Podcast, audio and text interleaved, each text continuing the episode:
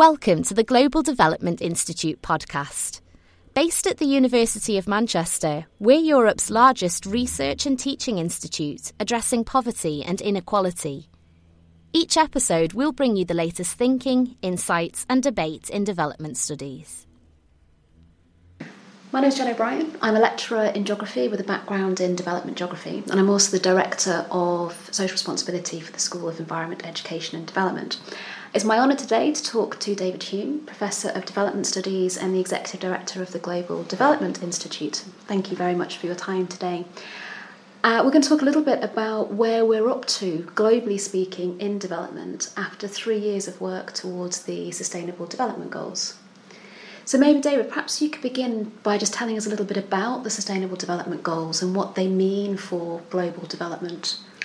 Yeah, the Sustainable Development Goals are a set of 17 goals, so quite a long list that uh, all the UN member countries, 193 of them, have signed up to try and improve uh, well being for the whole of the uh, world's population and also to make sure that we uh, are able to uh, guarantee to future generations um, a, a, a, good opportunity for them to have uh, livelihoods that they can uh, enjoy. They come out of the Millennium Development Goals that were agreed back in 2000. Um, and uh, those goals were partly achieved when they finished off in 2015. And they include most of those Millennium Development Goals, but they extend into a whole number of new areas, such as not just reducing poverty, reducing inequality, such as not just moving towards sustainability, but making cons- consumption sustainable for all people. So these are more more ambitious than the uh, Millennium uh, Development Goals.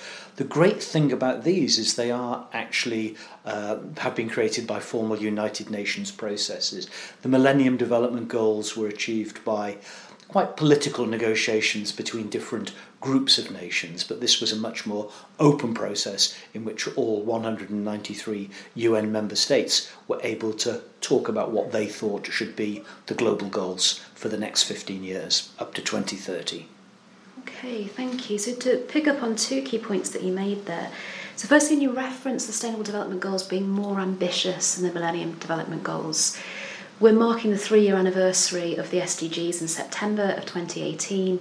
If you're going to summarise the progress that we've made towards the SDGs so far, do you think we have made good progress? Do you think we've achieved some of those, or on the, on the road to achieve those ambitious targets, or are they too ambitious?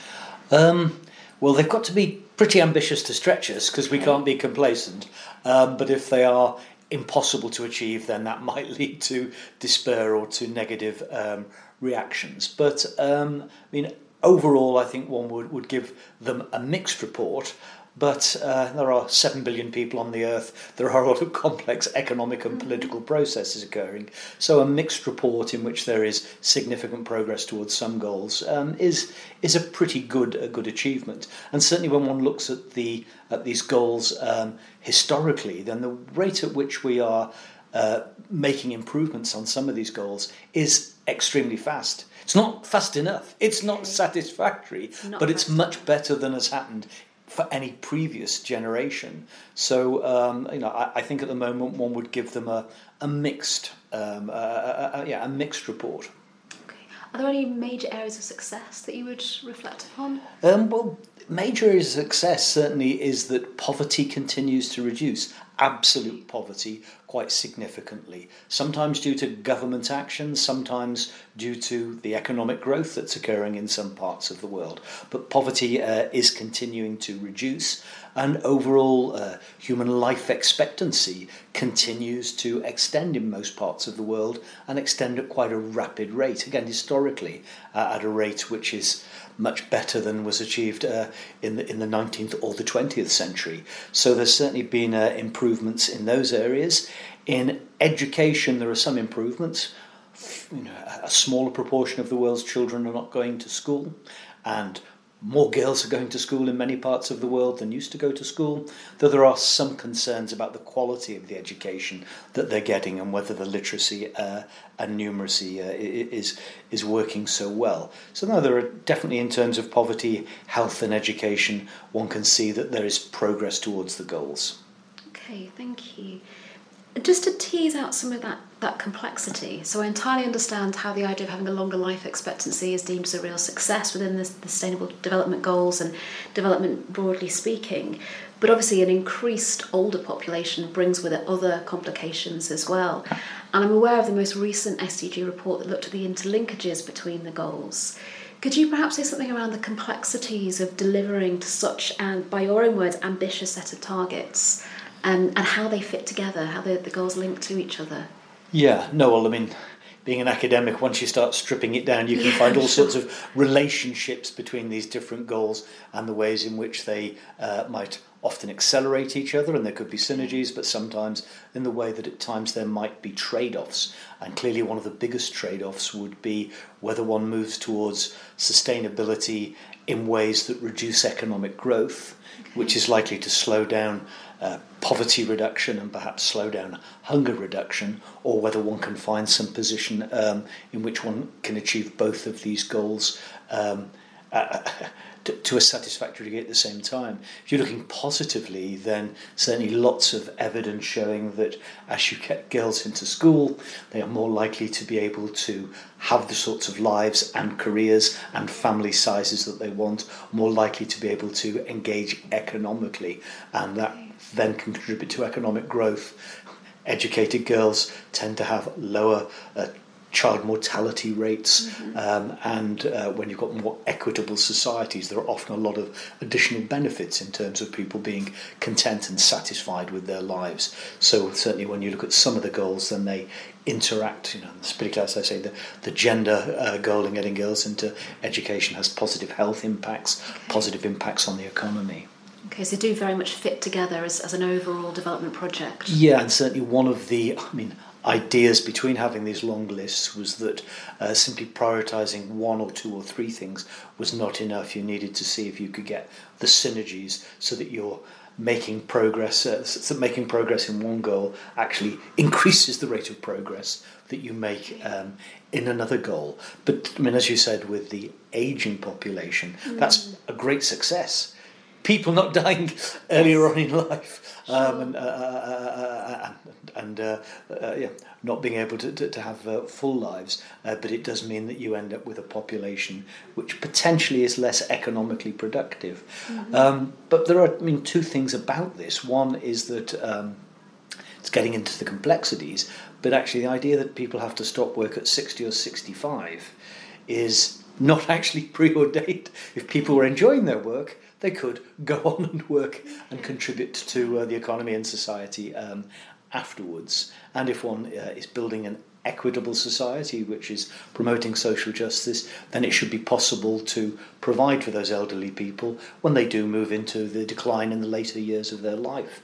But that could be economically productive. That can create lots of satisfying jobs for younger people in the care sector in providing for the well-being uh, of older people and helping them have dignified uh, later lives. So, anyway, if we can construct these in the right ways, then yeah, the elderly population doesn't need to be seen as a problem. They could be uh, elder colleagues who we treat with great respect and who provide jobs for the next generation. Thank you. And that touched upon also you referenced earlier about this sort of the, the, the process of the SDGs. Now, my understanding is it's this global uh, commitment across the, the global north and global south, and the goals should be as applicable to Manchester as they should to Mozambique, via Milan, and, and Malawi. How do you think that plays out in reality? So, what do you think has been the commitment of foreign policy, say, towards sustainable development goals?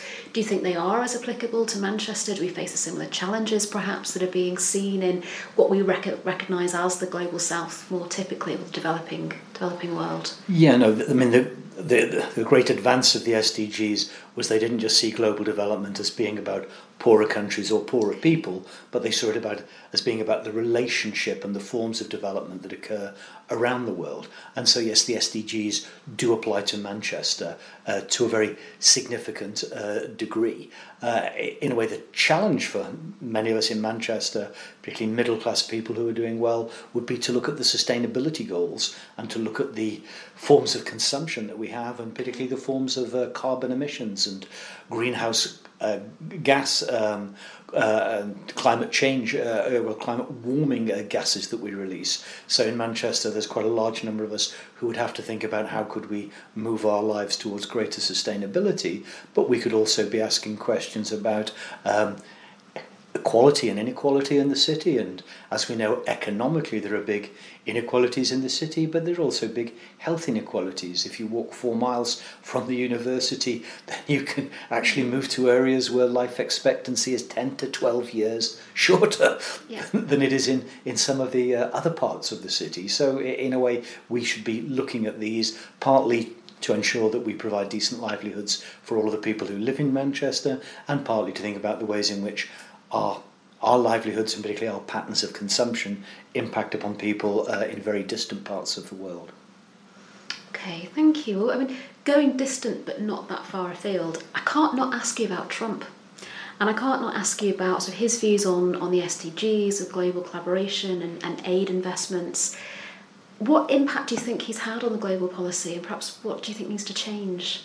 Um, well, I mean, Trump is clearly um, a, a, very interesting and uh, uh, uh, um, phenomena. And obviously, it's not alone when you look at the rise of populist politics and people promising their populations that everything will be improved if they just keep foreigners out and if they just uh, mm. try to uh, be selfish and think only about their immediate and short term needs, then that is, is clearly something that's happening.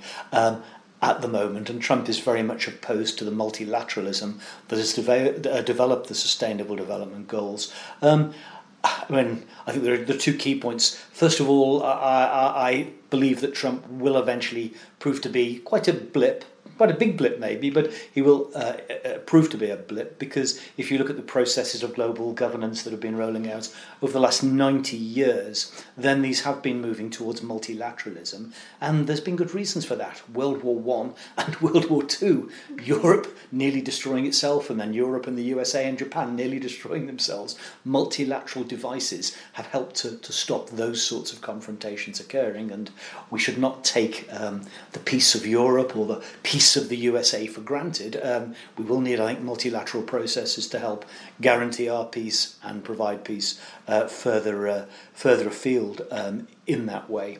So uh, I, I, think that we uh, yeah we, we have to look at those. But what worries me probably more about Trump almost than what he does is the way that he appears to have a capacity to change people's ideas, mm-hmm. and that certainly in the USA people think that being selfish, um, that asserting only American interests, whatever that means, is somehow the way forward. When, you know, we are a very successful species, Homo sapiens, but that's because we cooperate. That's because we collaborate as a species. That's why our species dominates the uh, the world and actually our continued, in a way, benefiting from the world in which we live and survival will depend upon ensuring that these processes of cooperation evolve.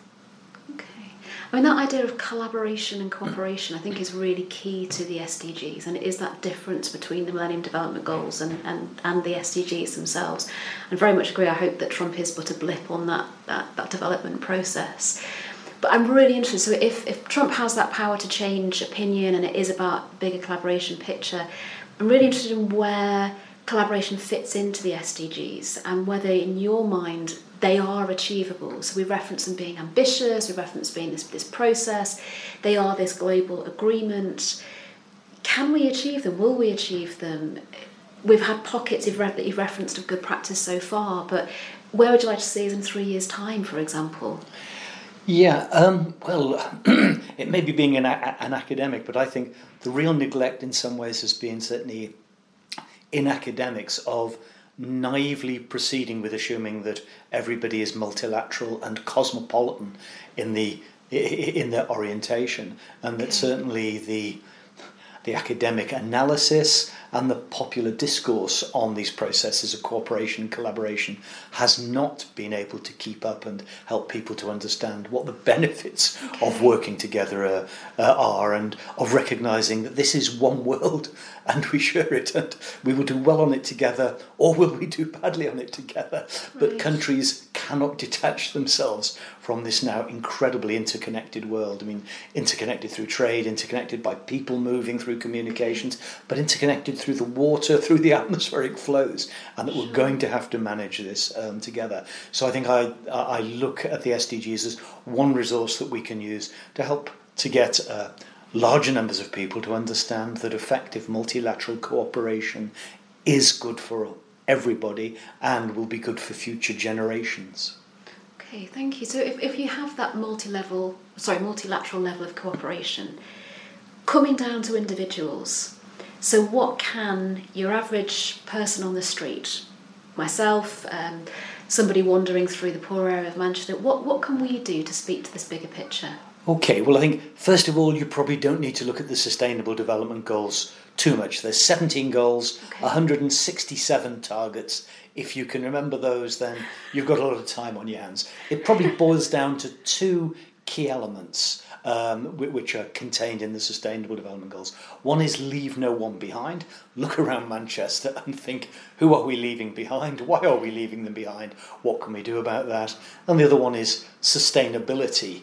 Um, is the way in which I use resources moving towards sustainability or is it moving against it? And I mean, two very simple examples that one could see of that and one can see in Manchester. Um, mean, our streets do seem to have more homeless people on them now than they had five years ago. So certainly we should be asking ourselves, why is this the case? Um, you know, what factors are contributing to this? In what ways, you know, what things could we do to try and help get these people into more productive lives in which they will be able to achieve more of the things hopefully that they want and not face the severe problems. If one looks at something like plastics, which has been very topical mm-hmm. recently, then it is to look at just how wasteful we are with plastics, just all this plastic which we don't actually need. You know, plastic bottle will last for, for many cycles. Things don't need to be wrapped um, in plastic. So there's a whole number of sort of small ways in which we can look at these things. So yeah, reduce the plastics that you're throwing away.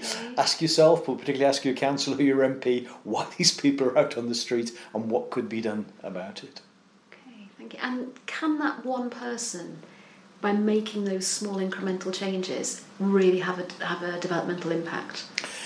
I think so, um, but it, I mean, they will they will they will not change the world, but they will contribute to this, in a way, body of thinking about how human beings should behave, which is about being decent, about being collaborative, um, that certainly could take uh, things forward. And, uh, and again, if you look at the work of someone like Steven Pinker, who points out that nowadays our news makes us think the world is at war, everybody is fighting, we are surrounded by terrorists. But actually, compared to most historical periods of time, then most part, more and more parts of the world are safe and secure than at earlier times. But yes, we have to keep moving on. So I think it's possible, and that's by individuals deciding uh, the sort of values that they'll promote and encouraging the people around them to pursue similar values. Okay, thank you. And as we approach the, the three year anniversary of the, the goals from when they were originally set, where would you like to see us in three years' time? So, six years into this project. Um, well, the goals have I mean, started moving fairly quickly because the Millennium Development Goals didn't really do anything for five or six years. These Sustainable Development Goals are feeding into international agreements, are feeding into national plans, are feeding into organisational processes. So they've started quite well. I'd hope that we would see that certainly organisations and countries are taking them seriously. I mean, for the UK, I'd hope that we were taking them more seriously than we have been in the last two years, and that we move on to trying to get back our position of global leadership. But in terms of the Millennium Development Goals, we were seen as a country that was really trying to help other countries achieve those and thinking about what uh, what it could do itself. Um, but we're not actually using the Sustainable Development Goals as a major accountability tool, which some countries, certainly in Northern Europe and Germany, uh, have been uh, doing. And so I hope that we would uh, return to trying to be sort of at the vanguard of this movement to promote the the Sustainable Development Goals and similar ideas rather than lagging behind, which is the decision we've taken over that our government has taken over the last two years. Thank you. And maybe movements towards that could also reflect upon individuals' contributions as well. So you could be empowered to start with your own behavioural change to have that more sustainable impact. Yeah, and certainly on the on the sustainability front, that is quite possible, and people, I mean, can look at themselves whether they want to contribute to an NGO, whether they want to work in a local um, social group which is running a food bank or something of that nature. I think in Manchester, certainly some of the people who work in some of the food outlets here just became offended two or three years ago with throwing so much good food away okay. and connected with the charities and are now able to actually not waste that food but actually use that food so that it can contribute to the well-being of people who could not afford to uh, to buy it so in a way using it rather than uh, binning it so I think there are a whole set of ways in which individuals can can think about that whether it's cycling to work mm-hmm. um, whether it is uh, yeah, trying to uh, engage with local political processes and encourage their councillors to do something different. Okay, thank you. And can I ask, um, what work is, is GDI, the Global Development Institute, doing around the Sustainable Development Goals? Yeah, well, I mean, most of the work we do, because the Sustainable Development Goals are so broad, can be tracked to one or two goals. But uh, we've got one particular project that's looking closely at the idea of national planning, and that's quite interesting, we find, because national planning was judged to be a failure in the 1970s and 1980s, and many economists and uh, many uh, uh, policy people dismissed it. But the work that we're doing on our new national uh, planning project has actually found 130 operating national plans at the moment. And that's looking at the way in which the Sustainable Development Goals are certainly helping to push many of those national plans to start thinking about using some of the measures in the Sustainable Development Goal targets as targets um, for their national plans and beginning to, to, use those. Certainly, some countries have had debates about which of the Sustainable Development Goals should we focus on for the next five years uh, and that. So they're having debates in a way about the synergies, but about which which of these goals will maximise the synergies that we get in terms of perhaps sustainability and poverty reduction and economic growth. So uh, that our national planning project uh, has been developing very uh, very well so far. Excellent, thank you. I think that's probably a good time to, to wrap it up. Okay, well, thanks very much for interviewing me. Not at all, thank you. Thank you for your insights.